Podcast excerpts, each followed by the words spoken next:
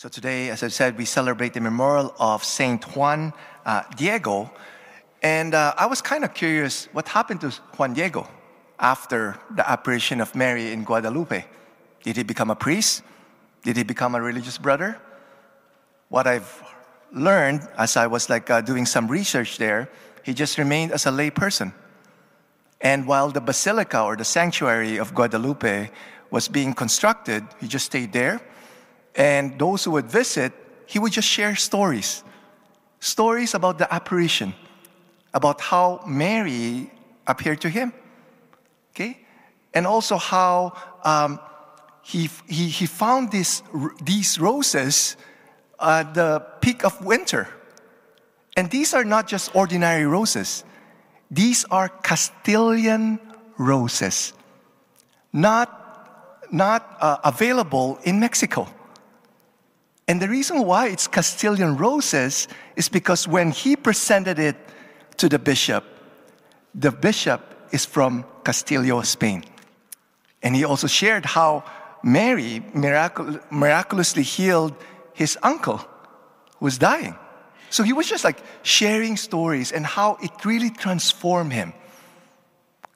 And because of that, a lot of people got evangelized he was able to bring many souls to Mary and from Mary to Jesus. Eight million souls, right? Eight million became Catholics in Mexico. And that planted the seed. Right now, Mexico is one of the most Catholic countries in the world. So we see here how Juan Diego, uneducated, didn't study theology, not well versed with, with the Bible, and yet he was just sharing his testimony.